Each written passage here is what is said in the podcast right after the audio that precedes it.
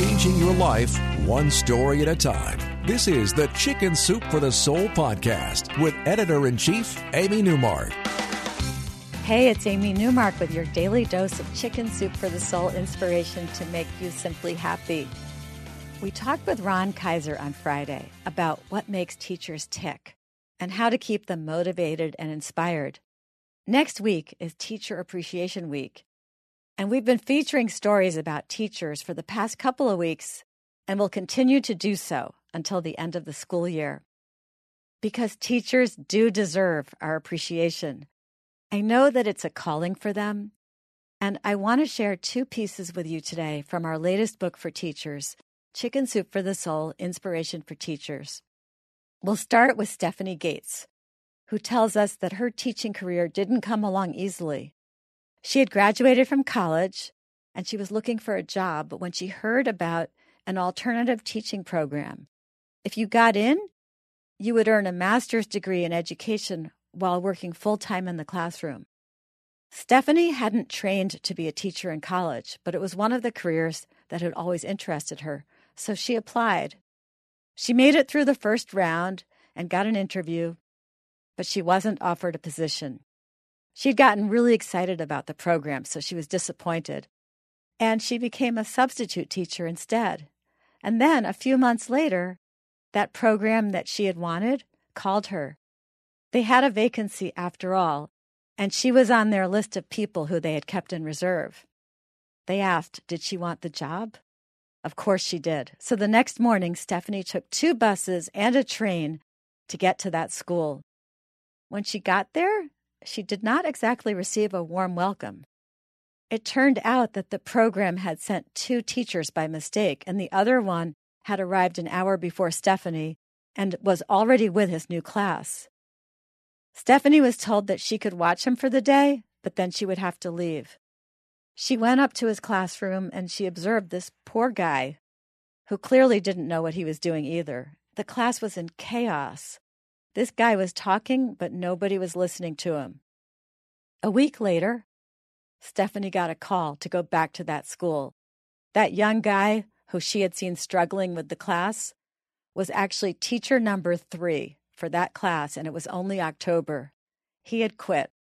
So now, if Stephanie wanted, she could be teacher number four for that very difficult class.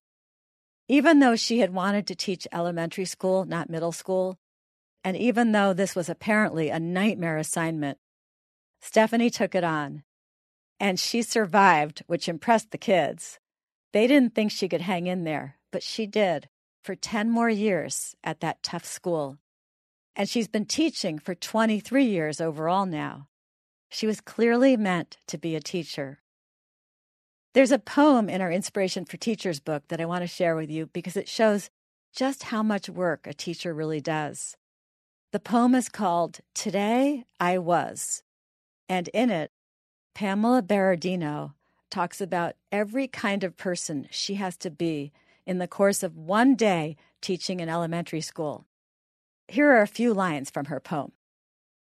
Today, I was an ad designer creating posters for our upcoming event. Today, I was a nurse cleaning and bandaging a small wound. Today I was the plumber, for the toilet wouldn't flush. Today I was a computer operator, showing others how things run. Today I was an environmentalist, setting up recycling stations and enforcing the rules. Today I was a storyteller, giving life to the characters in a book. Today I was the pitcher, for I was the biggest in the kickball game.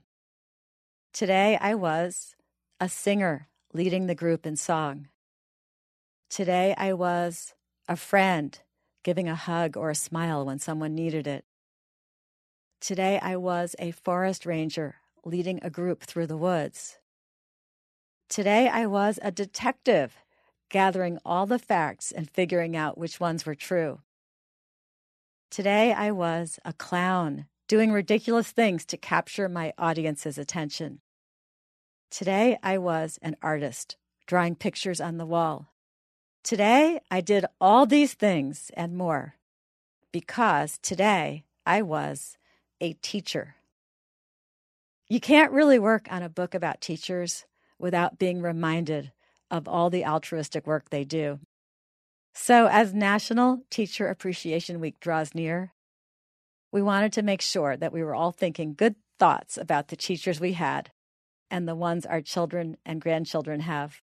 I recently started corresponding with my favorite teacher of all time, Mr. McGuire, who was everyone's favorite teacher if they were lucky enough to have him for fifth grade in my town.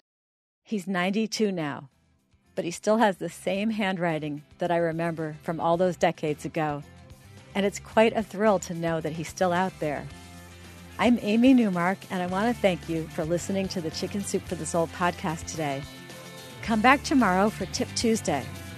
We're going to talk about procrastinating and how you can actually use procrastinating in a very productive way.